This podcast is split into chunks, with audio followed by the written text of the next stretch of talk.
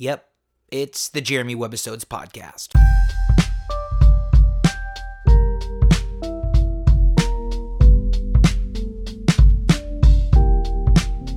Here we go.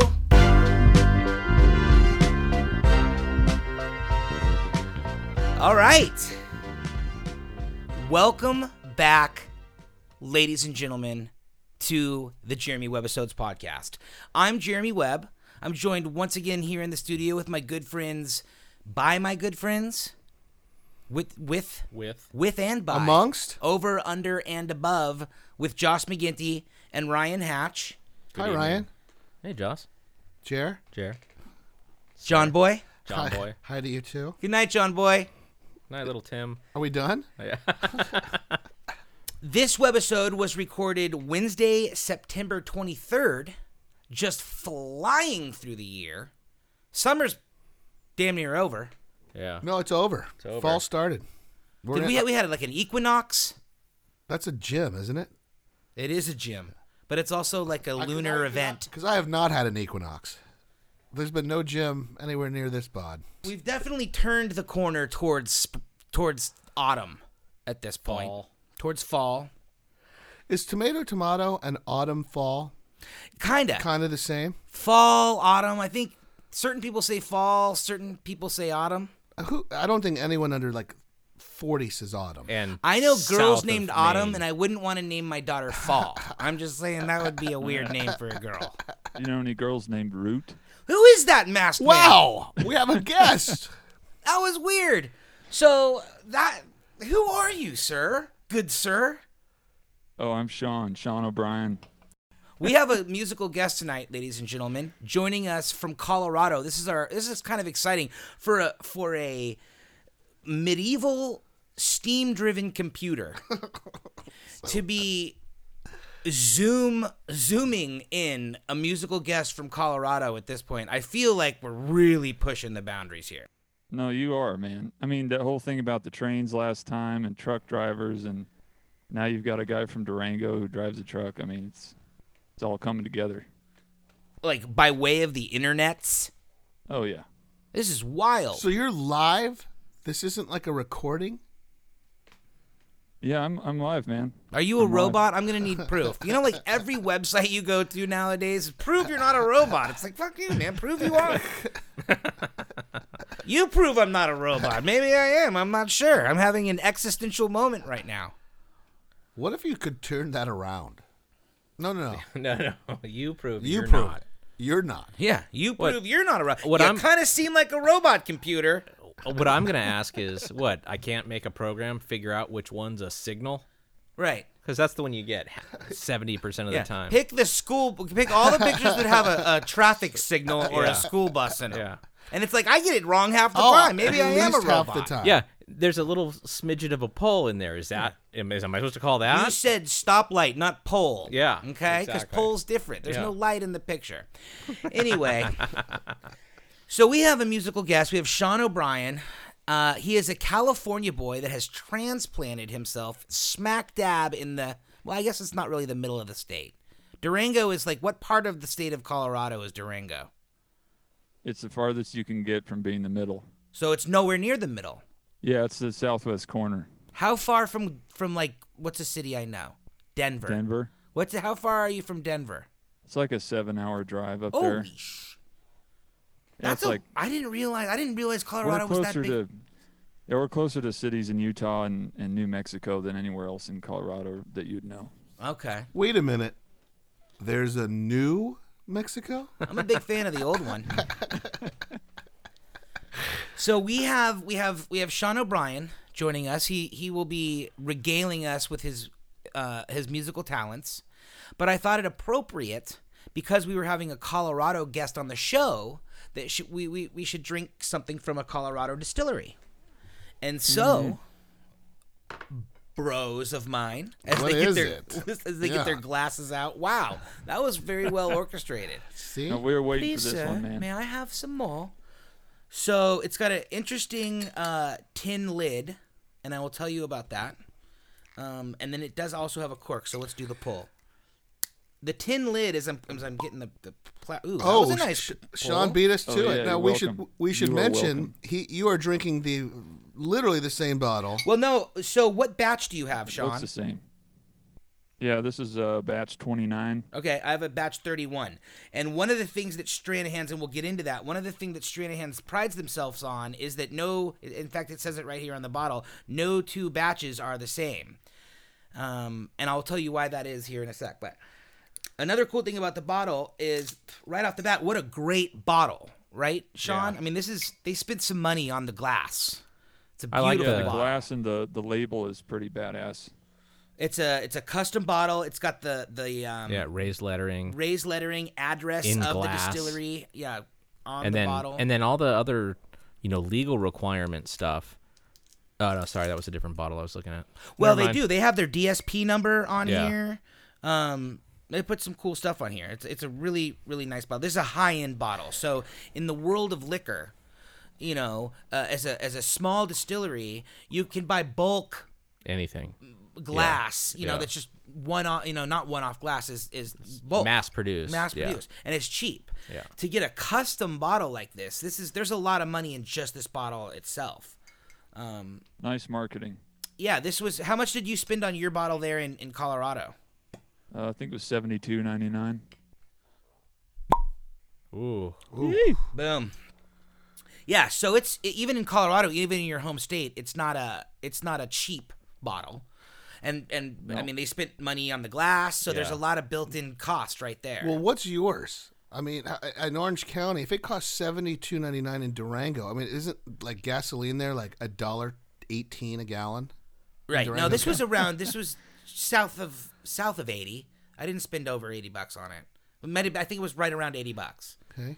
Um, this is the the Stranahan's Diamond Peak, which is a, a s- not their their just regular brand. This is a specialty.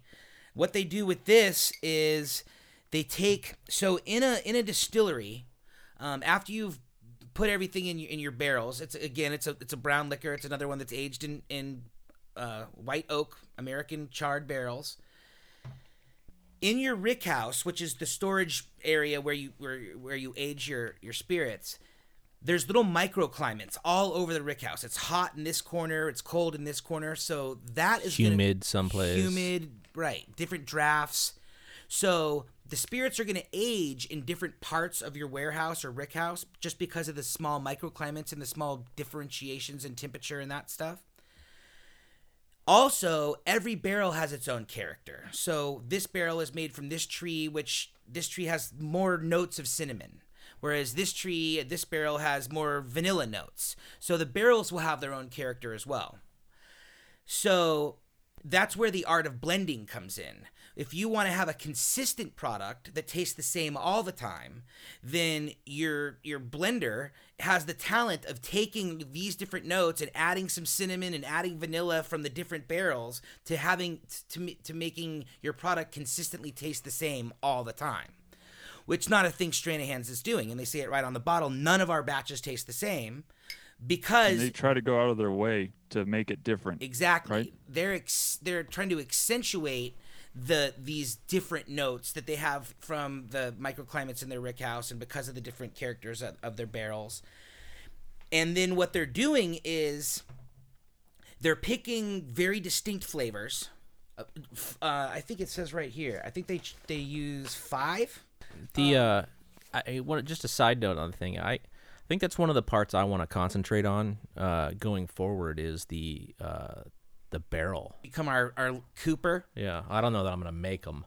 Um, so so uh, getting back to, to what Stranahan's does, particularly with this Diamond Peak, is they are finding f- you know five distinct batches. So when you hear something that's called single barrel, a single barrel whiskey that literally is coming out of one barrel. They're not doing any blending. Can- They're Sorry, can we pour it yeah. and then talk about it Sure. while we're enjoying it?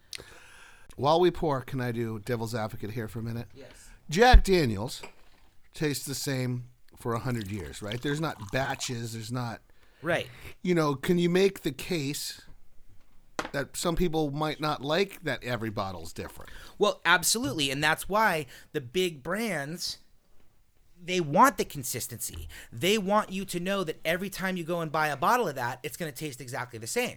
And they're marketing to that. They want you to know that it's consistent, and every time When you, you- know when you take your first sip, it's going to take you to that same place. When you have Jack Daniels in Shanghai, it's going to be the same Jack Daniels as you have. Right. in- That's not. That's a different market. That's Stranahan's is going is, is marketing to the opposite of that. They're saying, you know, our product has we we're constantly using. They use the same mash bill, so their recipe's the same. Um, the only differentiation is the areas of the rick house that they're taking the barrels from and the barrels themselves. And so their thought is you know you're you're going to love our product because we have a great recipe mm-hmm. and the slight differentiations aren't going to be so it's not it's not a huge Wild difference. swing it's Yeah. not a giant pendulum swing where you're gonna it's it's so drastically different that you're not even gonna recognize it's the same thing because it's all the same recipe the only difference is the barrel and the place in the in the warehouse that it's stored so This one's aged for four years, right? right four years says it right on the bottle So yours is as well. Yeah they all are They all are. Okay. all the Yeah, diamond the- peaks the are aged four labels are. years they and then they take up, up to five different barrels and they combine them in a large barrel it's called a foeder f-o-e-d-e-r foeder Oh. and basically what a foeder is is it's just a giant barrel. It's a, in fact it's a little ambiguous when a barrel becomes a foeder, but generally it's at least 4 times the size of a regular barrel and they have a, a tap on them. Foeders are used largely in the brewing industry. You see them a lot at, at, at small breweries and craft breweries, and it's a place that people will finish lagers and do a lot of finishing in foeders to pull some of that wood into their beer. Well, Stranahan's uses it for blending purposes. So they'll take their five barrels and they'll put them all in the foeder to blend them in there, and then they'll bottle directly out of the tap right off the bottom of the foeder. But they won't finish that batch. They'll take down to and they'll leave some, and then they start to process over again. So every batch has a little bit of the previous batch in it.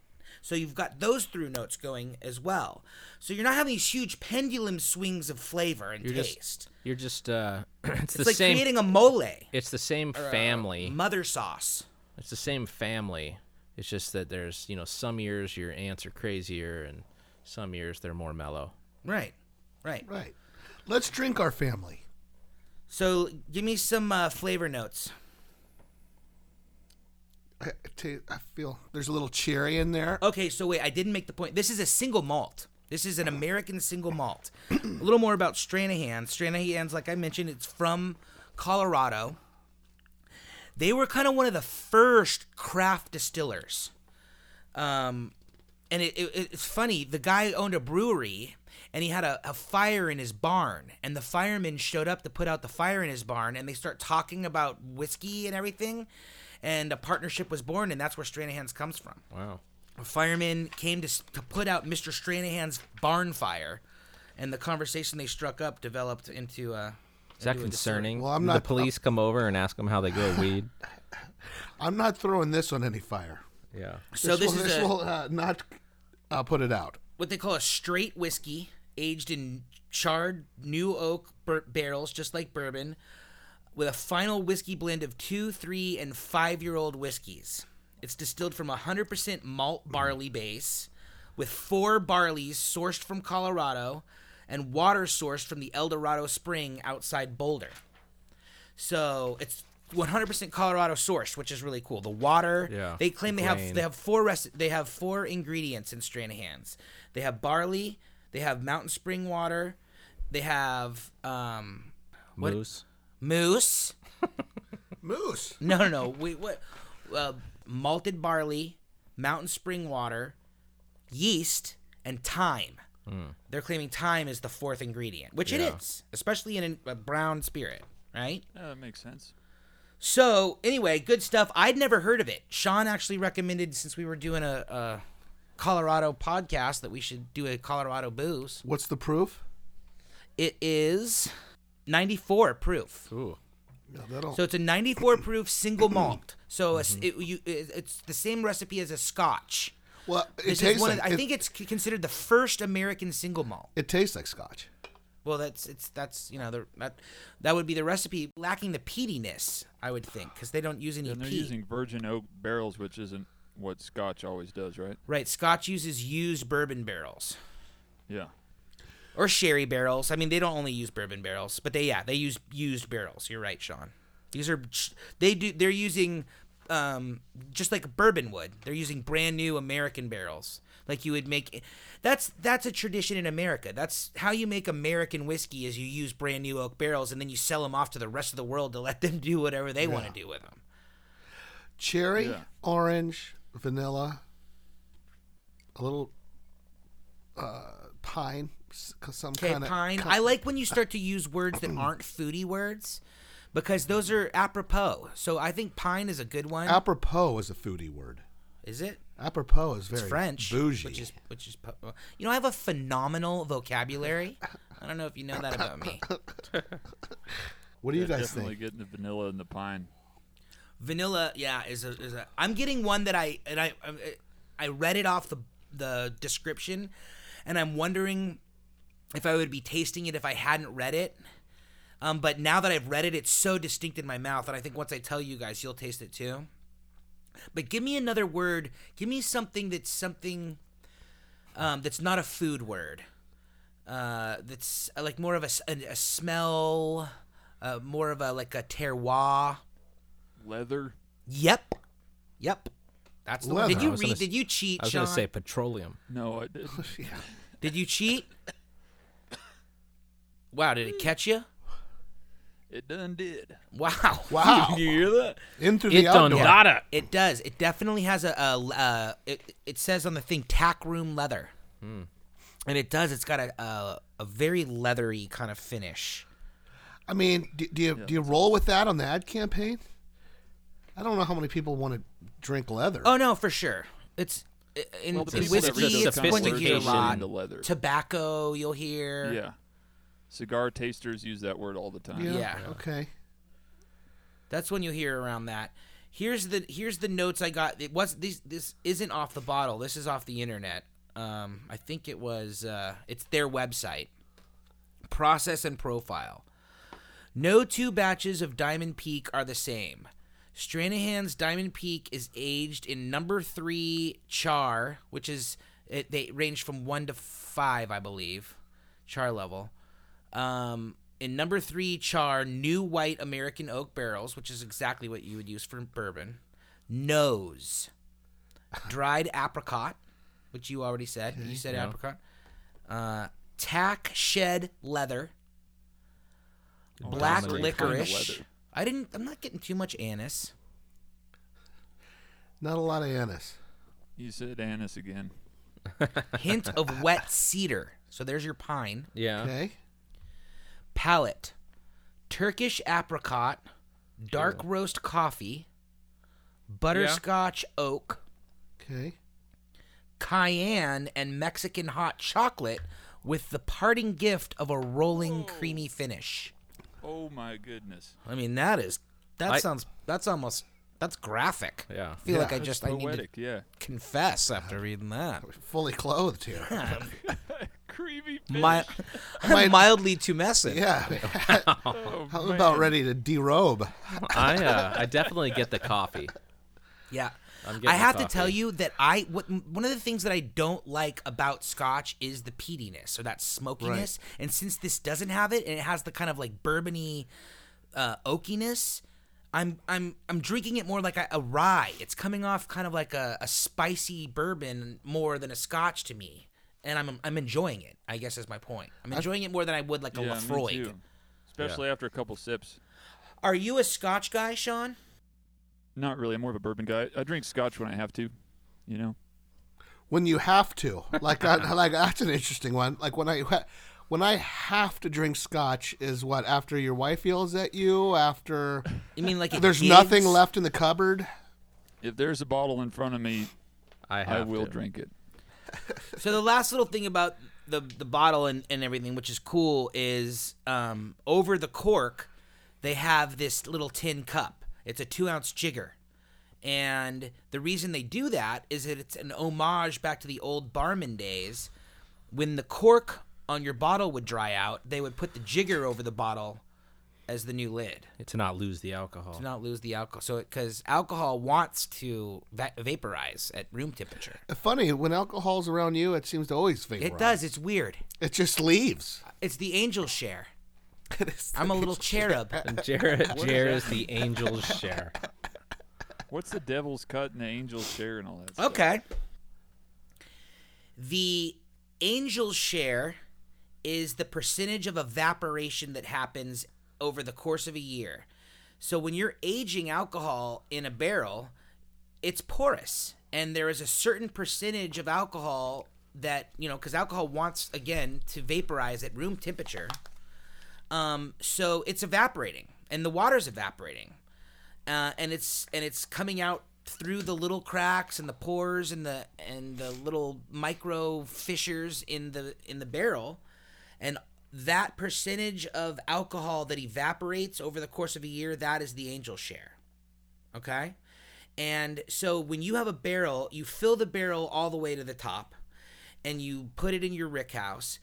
Every single year there is a percentage of that that is evaporating.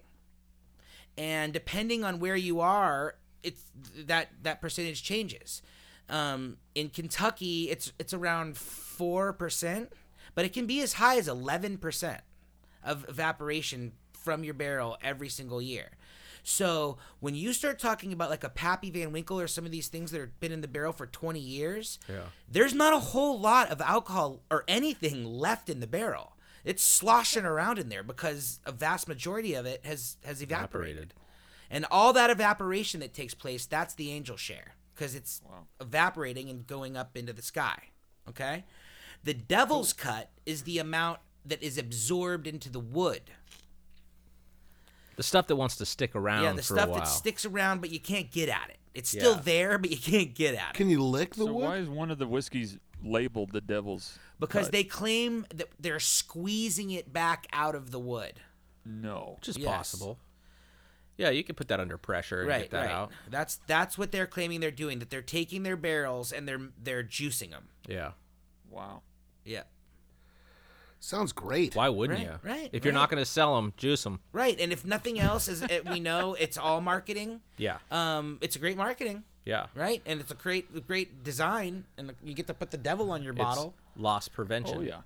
Juicing barrels. Now that's a new one. Right. I can. That visual is very weird. I picture like one of those old school uh, dryers. Two rollers. yeah, two roll like roller like dryer on the side of your yeah, tin tub.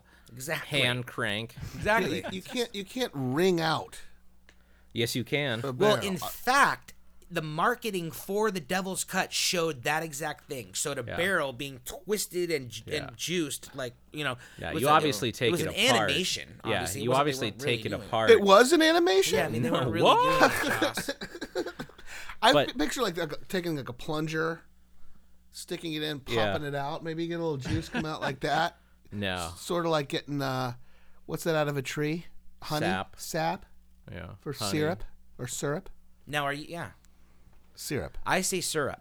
It's a sy- it's syrup. Okay, well, I'm not exactly sure what it is, but I do think that this is probably a good time for uh, for Sean to do his first song. What, what do you got for us?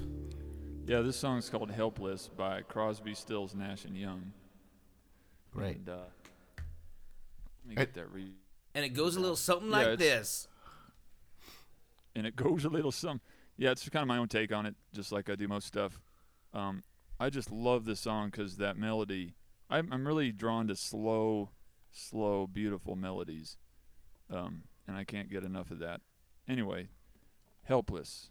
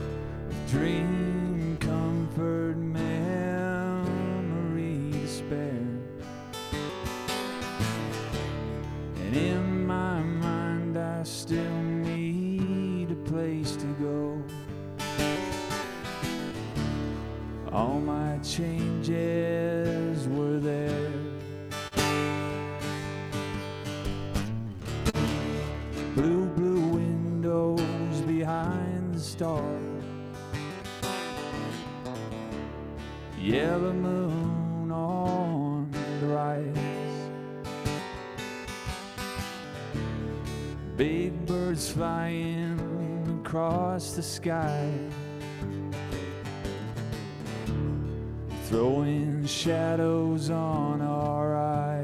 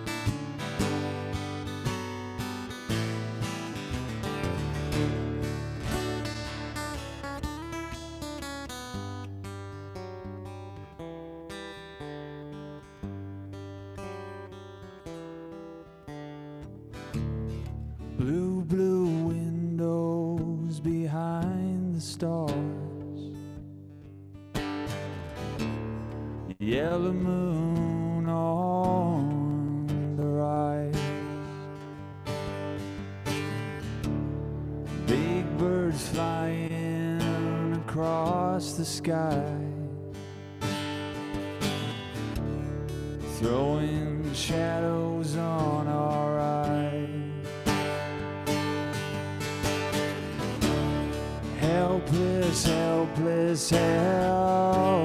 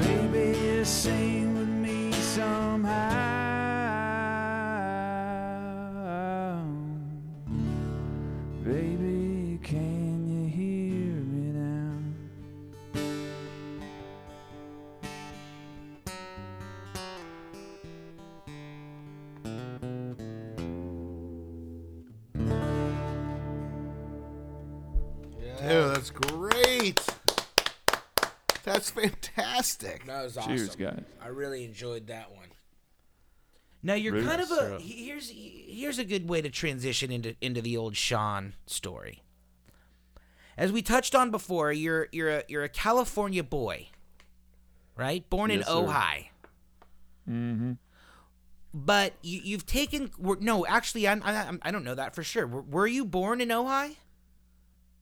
No. Where were you born? no, because No. he has a very interesting story. I mean, he spent a, a large portion of his teenage years in the Middle East, right? Sean, kind of tell us your story. You're, where were you born? Yeah, I s- I, say I'm from from Ojai whenever anyone asks me where I'm from.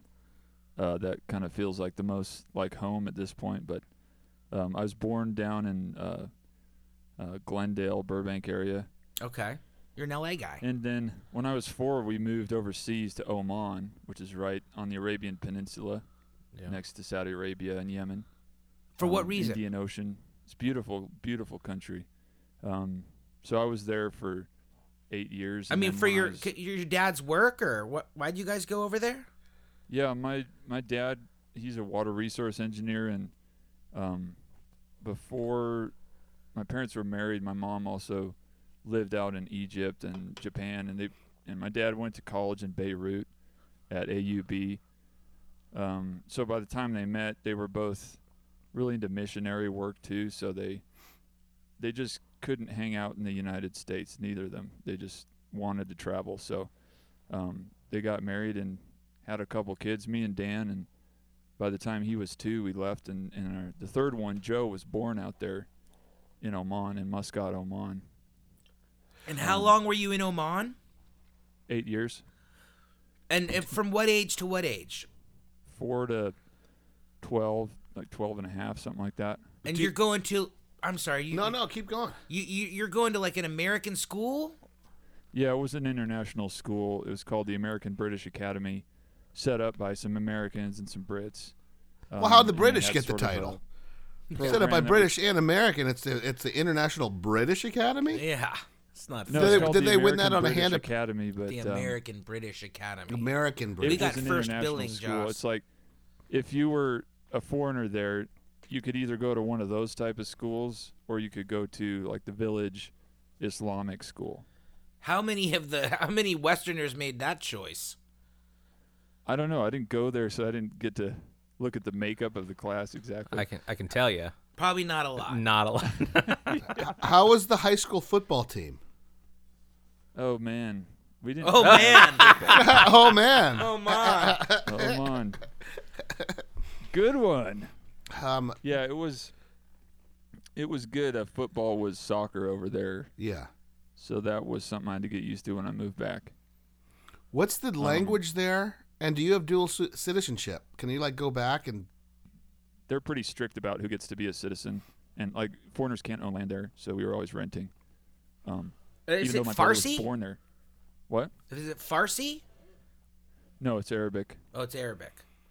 Farsi is Iran. Okay. Yeah. how is Or your Arabic? I mean, are you fluent or semi-fluent? No, I'm not. You know, I just kind of learned enough to to play soccer with th- my neighborhood friends, and um, the problem with learning Arabic there was that everyone really wanted to learn English, um, and their parents all wanted them to learn English. So we'd have people coming over just to hang out with us so that they could learn English, and you know, eventually go to school in America. And it was a big part of their parents' plan for their kids to learn English, so they they would err on the side of speaking English more than speaking Arabic with us. Yeah. But there are some villages where, like, they did not care about that. They just spoke Arabic, you know. I know that that like it kind of had an influence. I mean, it had to obviously have had an influence on the person that you are today, but kind of what I'm getting at is that you you missed a huge chunk of of getting like Western culture shoved down your throat during a very kind of malleable part of your young adult life. Totally, Um, yeah. Nineties. so when the you- nineties were a blur to me. Right. When you came back to the United States, were you out of sorts in a way? I mean, did you have a hard time kind of catching back up to being a, uh, you know, just an average Joe in in America? Um, because I mean, you spent so long overseas in in kind of a close knit um, expat community. You Yeah. kind of reacclimating to normal American society probably was. I mean, how old were you when you moved back? What do you say? Thirteen. I I turned thirteen right after we moved back. I mean, so that's like, I mean, you're coming into puberty. It doesn't get any more awkward than 13. Ninety nine. Yeah, it was pretty bad. and you'd been out of the junior high. country for, and in, in like, Yeah. far away. Not even, not like in London or like in Canada. Yeah, you're not in Toronto. Yeah, he was in Oman. so, I mean, was that tough? Was the transition coming back? How was that? Yeah, I mean, what I was in over there, like all my friends, I didn't have like two friends from the same country because of the way it was. You know, like my best friends were from one was from India, one was from Sri, Sri Lanka, one was from uh, England, one was from Samoa, um, and then one was from America. You know, it's like it was growing up in that kind of environment, and then I moved moving to Ojai. Um, where there's white kids and Mexican kids, and that is it. like that was weird. I bet. So no one from Oman in in Ojai. Ojai. Yeah, yeah. Just So pl- I mean, plus my- you you come and back and people are like referencing music and referencing movies and all sorts of Oh, stuff yeah. that you probably was had, like you had no old- idea. yeah, big old sponge. It was it was cool because music and culture are something that I've always been really drawn to, um, and so I was just like this wide-eyed kid, you know, listening to I don't know Nirvana for the first time. You know, everyone's over it. They're like, okay, Sean, Nirvana, that's that's you know, Happened. years ago, whatever. And I'm like, dude, it's so cool. It's so cool. I mean, Metallica. You know, I listened to that for the first time when I was you know, 13 or 14. Did the, did the did the people uh, at the school like was American music regarded as kind of like the best music, or did did you listen to like music from all over the world? Yeah, um, yeah, it was. People were really into Western music. A lot of uh, Brit pop bands. I mean, in the 90s, Brit pop was huge. You know, Oasis, Oasis. and Blur and Right. all those kind of bands. Um, so that we had a lot more British influence over there. So it was kind of mixed, but definitely Western music was the place to, to be when you're listening to it. Um, So were you? When did you? I mean, obviously that's what I'm getting at. Is were you, when was did no you start Spotify playing or music? Anything. Yeah, no Spotify. So like I'd heard of Metallica, like like some kid would come back from America from vacation with a Metallica shirt, but there wasn't a music store where I could go buy it, you know, and so it was a lot more limited. you know, Yeah, in th- that I way. can't imagine there being like a Tower Records. No, hmm. Tower Records, Oman. yeah, and it's before Amazon. It's not like you can. It's really easy to order stuff online. It's like things are not accessible. He was cut yeah, off, it was, and that's it was why the '90s. I'm I'm interested. You know, were you playing music? When did you start playing music and getting into actually playing music and not just listening? Well, I was big into the band. I was I played clarinet all throughout school up until I moved to America, um, and I did that for like a year or two over in Ojai, California, and I started listening to you know rock music and heavy metal and and different things, and I realized I just had to play the guitar. It was just so much better You know, than uh, the clarinet for a lot of reasons. yeah, I was gonna ask. You know, how did it? How was that transition from playing the clarinet in, in Oman, where it was cool, to being like the biggest nerd in the school playing clarinet? Yeah. Like, I'm just kidding. Was it like were you in the Well, high I w- school? I was cooler there playing the clarinet. Like I was the first chair. I was in third grade. It was, you know, like everybody's like, "Oh, you're this young kid who's so good," and there's you know 500 people in the school, and it's not like everyone's from a different country, so there isn't all this, you know, you've got to wear the same certain kind of clothes stuff going on. Um, and I felt a lot cooler. And then yeah, coming here, it's just I just lost all that. I was just walking around, wandering around by myself in junior high, you know, eating tater tots for the first time. Probably sense of style. Everyone's wearing Stussy or whatever. You know, you got to wear this and that. exactly. Yeah. And you had no idea. No, I was wearing all this weird stuff, man. and I was like, "Whoa, tater tots are so cool." yeah, they're they're not a big tater tot community. I don't think out Yeah. there. I mean, don't get me wrong. I like some shawarma, but yeah, Had a lot of that. what is food in Oman? Um, yeah, shawarmas were a big thing. Um, the you got it, man. See? Um, Indian food was real big actually God, I because love Indian food. a lot of the kind of lower wage labor, construction worker and stuff was uh, Indian workers who'd come across the Indian Ocean to get jobs in Oman and Right. send money back home. A lot of migrant Indian workers throughout the whole world, right? You see them all throughout Asia. Yeah. yeah, Um, and so there's a lot. There's lots of Indian food there. Um, my favorite piece of Omani food is the um, they called it shua. It's where they just bury a goat in the ground for several days and um, on that Eid, sounds fantastic. dig it up, and I think we've talked about that before. That sounds fantastic.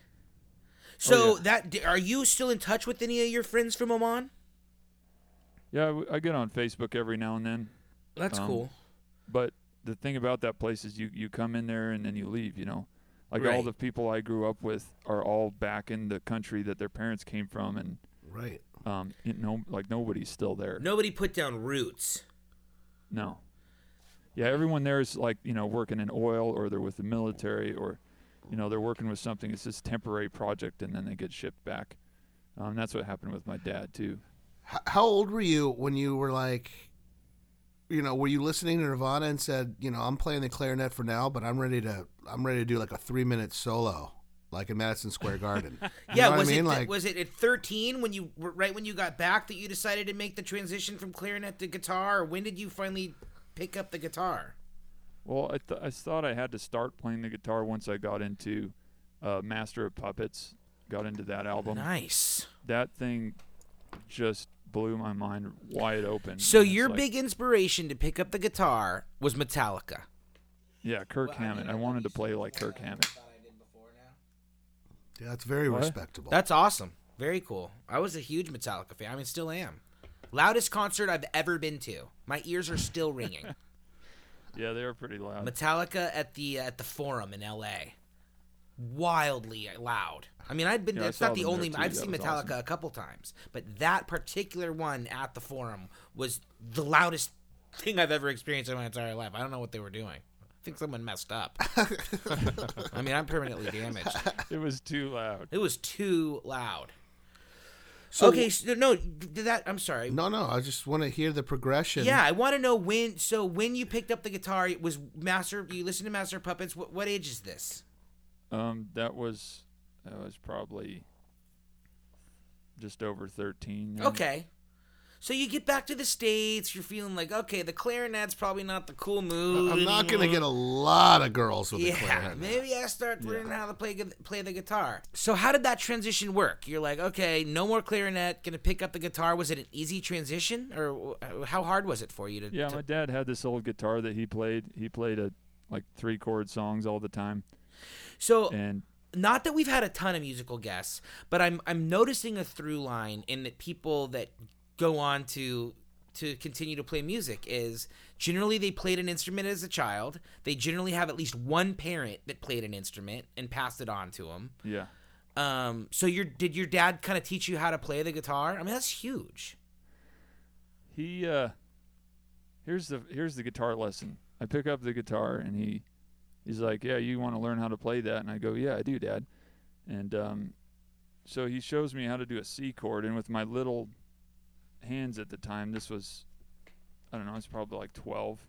Okay. My hands weren't as big as his. By the way, I- ladies and gentlemen, Sean O'Brien is like seven feet tall, and at no point in his life, especially by the time was he twelve, that he had little hands. How tall are you? whatever Jeremy said sounds, you know. Anyway, he's trying to teach me, and he, he shows me how to do the C chord fingering, and um, I'm like, man, this is hard. And, and he goes, well, I guess some people just aren't meant to play guitar. oh, thanks, Dad. So I believe got, in you know, parental, mom- you know, my mom having your back. and she fixed that situation and got me a, a guitar lesson with a with a pro. And um, Okay, so you took some lessons. took lessons for about a year. The guy named Tim France. Um, that was really cool getting started that way. Um, and then I just started taught myself after that. So a lot of self-teaching. So what you what kind of music did you like learn on? Like heavy metal, like other stuff like Slayer and Megadeth and stuff like that, or Um, like Lisa Loeb? Like which angle did you take? Yeah, I that started out with stuff like Simon and Garfunkel. I mean, Simon and Gar, Stairway to Heaven, uh, Iron Man. You know those kind of basically everything that's on that. What's that game? That Rock Band game where you can play those Rock songs. Band. Isn't it? Isn't yeah, it I think it is called Rock, Band. What is that Rock Band game Yeah. called? what is that Legend of Zelda game called again? yeah, exactly. Yeah, it's a band rock rock band game. All those songs, like classic guitar songs, that's what turned me on. You know, "Dust in the Wind," stuff like that. That's what I kind of cut my chops on, or whatever you say. So what's the music scene like in in uh, Durango? Um, Is it ra- is it uh, you know, are you playing coffee houses? Are you doing, you know? Well, that's a good point because we were talking about that earlier. Actually, what's the population of Durango? now with the college, I think it's around twenty thousand. College is like four thousand. Um, so when all the students are here, it's it's about as big as it gets. What college is that in Durango? Fort Lewis. Fort Lewis. So it's, it's one of those towns that you know, when college is in session, there's several thousand more people in town, and it's enough of a small town to where you can tell. Oh yeah. You know, but it's also a tourist town. A lot of people roll through Durango in the summer for whitewater rafting, and The train. The train. Yeah, they've got people. like what the only steam locomotive still running in America. Well, that just can't be the case. Uh, There's got a steam locomotive at fucking Disneyland. I'm not sure that's real. I don't know if that's counted as an actual steam locomotive. They got a steam locomotive at Knott's Berry Farm. That thing's real. well, they did Yeah. have one, and I think they got rid of it. So now we're the only one. That's what I heard. it got COVID. So it's it, so it's 1894 in Durango, Colorado. You People- churning butter there? People I mean, is come there, through for the train. No, it's definitely a tourist thing in Durango. Yeah, the People train come brings through to of ride the people. train. It, it's an old silver train, I believe. Yeah, it's the same train. It's the same tracks. It started like the town was started, you know, with a train station to bring food and supplies up to Silverton, and then Silver back to Durango for shipping out to the rest of the country. Um, so it's this old mining train, and it still runs the same route it, it always has. So it's pretty cool. There's a lot of cool history in Durango. Um, because it was on this, there was some affluence there. These, you know, silver miners would come into town. They had some money to spend. It was kind of one of those towns. Um, there's a very famous fight. I think Jack Dempsey fought in Durango at some point. Uh, Sean, do you know anything about that? I don't know. He did because it, it's on the cor- It's it's literally painted on the outside of the hotel that you gig in. Oh, yeah, I've probably seen that. Just Yeah. didn't ring any bells, probably. I'll have to check it out now that you mentioned it. check it out.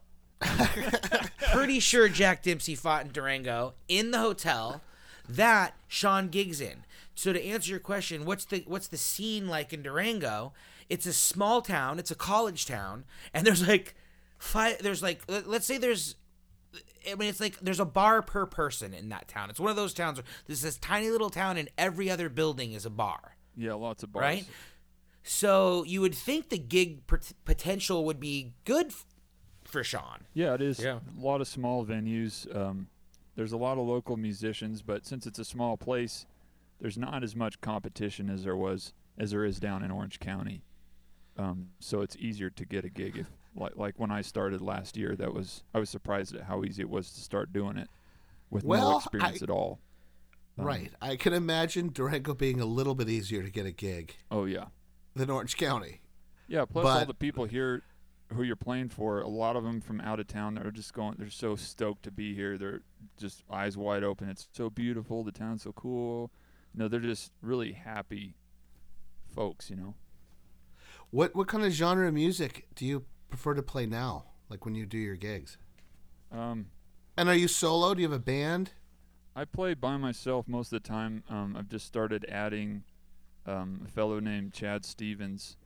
Um, when I play at the Union Social House, there's a bigger stage there, and he plays lap steel guitar.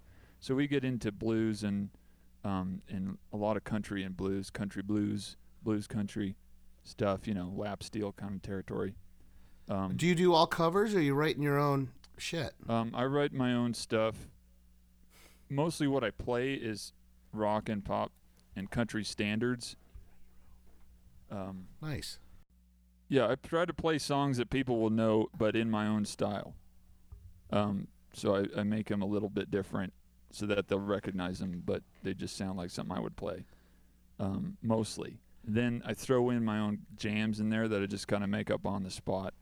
So you basically started playing about a year ago, right? Is when you kind of like rehatched your your professional career and started playing gigs again. Yeah, back when And- things were a lot different than they are now. Well, that's my point. Is you start right and you- you're getting some momentum, and then COVID happens, and then that's got to curtail some of your momentum. Um, and and it's a question that I have to ask. I mean, how how has it affected? Are are you seeing a lot of bars closed? I mean, what's going on in Colorado right now? Are they are bars still closed? Are they opening them up? You, I've seen that you're gigging. Um, so what? Tell me about that. Yeah, we're still playing. I mean, we get um, just shorter. We have to close earlier. You know that all the restaurants and bars have to close earlier at 11 now. Um, so we don't play as as long, or we we just start earlier. But Was that- your your bars and restaurants are are, are open again and, and seating inside. Yeah, yeah, seating inside half capacity. Um, a lot of them have bump outs into the street, where, they, where, where they'll Mhm. expand their capacity that way. Um, but it's it's definitely different. I mean, there are some big spots around town that have closed that had live music, like the Irish Embassy. That was a that was a huge loss. Um, That's a great name. It's a gr- it was a great it was my favorite bar in Durango. It closed Yeah, it it's pretty Is- sad. is I mean, is- Sean because O'Brien, of COVID. I mean, they they COVID shut them down. I, what what I love that place. Yeah, yeah. I mean, Sean O'Brien likes the Irish Embassy. You can imagine. So, So was- what I mean, what happened? It was um it's like COVID is like this weird thing. I mean it's just like the disease portion of COVID, um, the business shutdown, you know, government shutdown portion is kind of the same. Like, you know, if you've got diabetes and you're older, you know, you're more at risk for closing down your body. Whereas like if you're a restaurant that's real strong and healthy, you can make it through, which most of them did. But the rest, it kind of shows the weaker ones, you know, like yeah. the, There was uh, already some pre-existing pre pre-existing uh, conditions. morbidity. Yeah. Irish No, see, those- Embassy had diabetes and you know a cold. and- Okay. Well, there's they- some pre-existing like bad t- uh, pastrami on rise. Well, Right, that there's the or bad- there's, there's a- also like the pre-existing general manager was embezzling money out Yeah. the Right, back a little bit of that. that stuff. There's some pre-existing conditions. Yeah, yeah, there was some Yeah, and it was more like um, yeah, they had uh, the owner was involved in a lawsuit and lost a bunch of money, and um, you know they're already struggling with paying rent, and that, that COVID just kind of that was the death blow. I mean, we had right. a fundraiser for them to try to keep them open. I mean, because people really love that place, um, and we just couldn't raise enough money, and they had to shut down. What a shame. I mean, it's a story you're seeing time and time again. Yeah. COVID Yeah. has shut a lot of places down, but that's a good point, and I never heard anybody put it that way. That it, um, much like the human body, it's probably a good uh, indication that there were some pre-existing problems if, if it couldn't weather weather the storm. Yeah. I They never running really a- thought of it that way. but Running a little too lean. right, The books were thin. Right. Someone was cooking the books instead of cooking the pastrami like they should have been. Exactly. All right. Well, we should probably hear some some of this music that you got. Will you pass the bottle over here, please, gents? Give myself a little pour. Hmm. Ooh, little pour. On this show, we're drinking everything neat. We're Right. not putting a cube I don't in know it. if, We're you- not putting if a anyone's cube in noticed it. yet, and I've been trying to do that on purpose. Eventually, at some point, but I just don't think it's that kind of exciting for us to be drinking a vodka tonic on the Right, show. right. Rum So- and pineapple juice. Right. Like- Every single episode, we've been drinking neat. Yeah. No ice out of you know little glasses, and um, this is this is drinking very nicely neat. Wait, wait. He gave me a plastic cup. yeah. Why does Ryan have a Dixie cup? All right, are you ready for us there, Sean? Yeah, I reckon. Let's do this.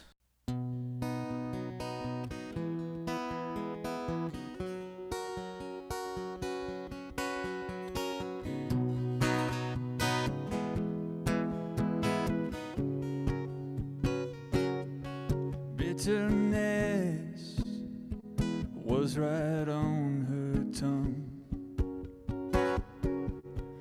her legs painted like the drum.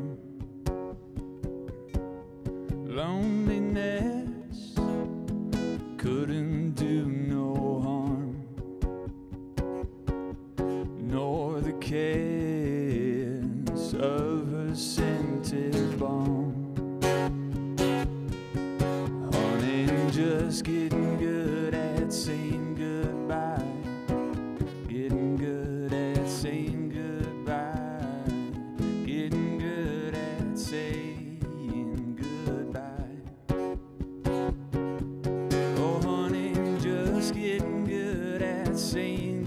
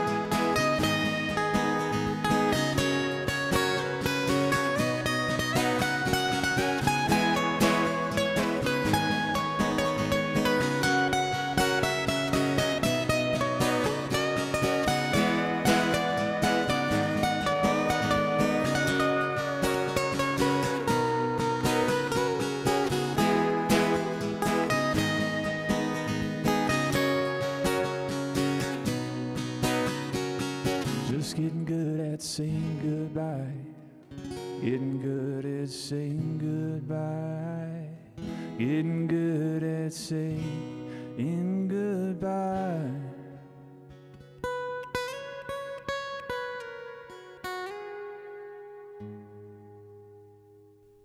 God, I gotta Wow. tell you, man. That's great. I, I mean, I'm really enjoying it. There's a certain, like, I don't know, this is kind of a weird word, and I've never used it as an adjective before, but there's kind of like a certain nocturnal quality to Sean's voice that kind of makes you feel like you should be just on a long desert highway driving, right? Are you guys picking up on that? Uh, I get that hundred and, uh. I get Mountain Town. Like that's what I want to listen to when I'm in Durango. yeah. You know, fly in. I, I will. T- uh, uh, I agree with both of the statements. I, I would love to see you play that live in a in a like a mountain town bar. You know, cabin like a lodge. I mean, there's a certain, I guess what it is, is there's a certain melancholy quality to his Yeah, voice that kind of, That's my I- style. it's cool, man. I really dig it. So so that that that literally could be played on the Coffee House channel on XM on uh, s- uh Sirius, Sirius. Radio. Yeah, it was a great. It was really fantastic. Thank you very much, Sean, for It's a sharing great that song. The guy knows how to write a good song. Yeah, no Yeah. problem. It's good to be with you guys. That was very cool too. I mean, I never heard of the artist before, so Yeah. that's fun as well. Give us that again. What was his name? Yeah, it's initials J, the letter J, S. So J S Ondara, O N D A R A. And while you're at it, you might as well give us all your info. How can the folks find you out there, Sean? Yeah, I'm on Instagrams at real Sean O'Brien, Facebook Sean O'Brien. Um, put up all my show info up there. I put videos sometimes of my shows. Sean O'Brien, S E A N O B R I E N. That's right. By the way, another Irishman on this show. I Right, mean, it's, good just- to it's have a, uh, uh, another. Fe- you know, Oh. I'm Scotch Irish. O'Brien, McGinty, Webb. Webb's pretty Irish. It is. We're from uh, Kerry, Hatch is from uh, New Switzerland. Mexico. they named a pepper after him over Yes. there. Actually, my uh, grandfather was involved in that. And the Hatch pepper. Yeah, they split off from the Donner Party to go south. They preferred Can't- peppers over human flesh. Yeah. Oh man, Hatch, New Mexico. out. Hatch, New Mexico. You know, it's an acquired taste. acquired. Uh, Not as one's spicier than the other. yeah, I'm not sure which. well, it's uh, right down the line. All right, well, ladies and gentlemen, you can always find us at webbsworldwide.com and let us know what you thought about the show. Let us know uh, if you've got a suggestion, musical guest, uh, somebody that you think that we need to talk to. We'd love to have them on the show. So suggestions, um, and if you think that we absolutely just suck, email Joss. So until we No, and to, if there's any sucky emails, it all has to go to you. I mean, I'm not setting myself up for a You're the sucky. man. You get Manager. sucky email. I mean, what's the sucky email you've got? You know, I've never gotten a sucky email so far. I, and I, I got to be honest, I don't get a ton, um, which is I blame you, ladies and gentlemen. You're you're out there. You're you're not you're not participating. Well, you I'm not hearing from you enough. you gotta spin it this way. Just think the people who do contribute and and and add something. Hey, I want to hear you guys talk about this, or hey, have you tried this whiskey, or Well, have think you of heard how much band? momentum they've You- added to the show. Well, and you've you have a high percentage that we're going to talk about it. Right, Like right. if you want, it's not like we have, we don't have four million requests every right. week. I'm not Joe Rogan. As Yeah. much as I'd like to be, I'm not. Um, and he could probably kick my ass. Uh, you know, um, but at foosball, I'm willing to go for it. Can I give a couple uh, shout outs here? to- Yeah. To, people who are back in on the podcast from the old school days Yeah, yeah. that have reached out to me and said that they're listening again and, and liking it is Michelle Voss Mm-hmm. and Amy King. Welcome back, ladies. I saw. I know those, that Court- I saw those posts. That was uh, good. Court Armor, Chasen Armor out there listening, and to our West Virginia listeners, we see you. Um, if you don't know, I graduated from from from West Virginia University. I'm a proud Mountaineer, and um, so thanks for the listeners that we have in Charleston and in Morgantown and around Big Joe's. Uh, and if you see Big Joe, tell him to buy you a shot of grape vodka on Jim Marshall. Okay, I'd like to give a shout out to the a shit out. A, a shit out. Don't do that. I'd like to give a shout out to our listeners in Philadelphia, Pennsylvania, East Rutherford, New Jersey, New York City. It's it's fun to see people listening. Well, I can. And the us know- analytics are are are coming in, and I'm seeing the downloads. I say that every week. I'm seeing the downloads. I'm seeing the downloads in West Virginia. I'm seeing the downloads in Pennsylvania. I'm seeing the New York downloads. Um, obviously, I'm seeing the California downloads. Um, we see you, and we appreciate you being here, ladies and gentlemen. Thank you so much for joining us week after week. Thank you, Sean, for being here tonight and being our musical guest. It's good to be with you guys. We we appreciate it, and and thanks for turning me on to the Stranahan's. I mean, I think we all Yeah, I mean, we clearly didn't hate it.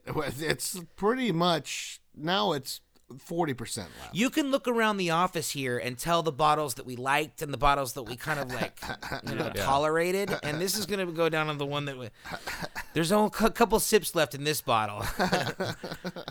so thanks a lot for being here, Sean. We appreciate it. Thanks for sharing your musical stylings. Great to be here, man. Thanks for having me. I feel like we got kind of a cultural lesson that I wasn't expecting, which was awesome.